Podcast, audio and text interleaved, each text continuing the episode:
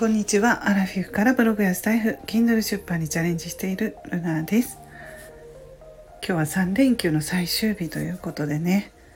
本当にもうあっという間に3連休ももう終わってしまいますけれども、昨日私は姪っ子のね、卒業お祝いということで、ちょっとね久しぶりに本当におじいちゃんおばあちゃんとで私と私の兄弟の家族とですね、お祝いということで食事をしました。なかなかね、コロナ禍ということで集まれないんですが、昨日はやっぱりね、さすがに姪っ子もね、小学校6年間を終えて卒業して、今度中学に入学するということで、お祝いをしたんですよ。で久しぶりに会って、姪っ子甥っ子もいるんですけれどもね、久々にみんなで一緒に話とかできて、和やかな雰囲気でね、ほっとしたというかね、そういう気持ちになったんですよね。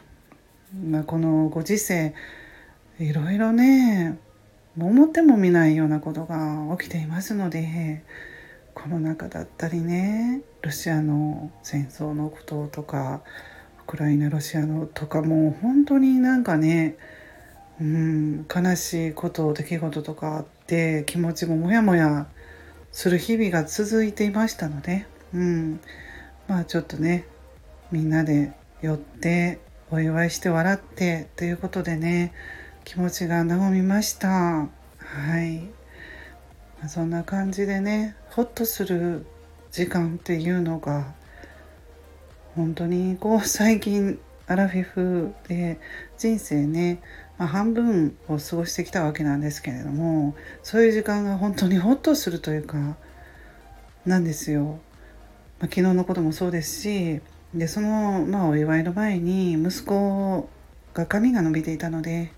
ちょっときれいにしてもらおうと思ってね、理容店ですね、美容室じゃなくて理容店に息子はね行ってるんですけれども、ちょっと車乗って、連れて行ったんですけれどもね、その時も理容店ですから、やっぱりね、おっちゃんっていうおっちゃんっていう言い方もあれなんですけど、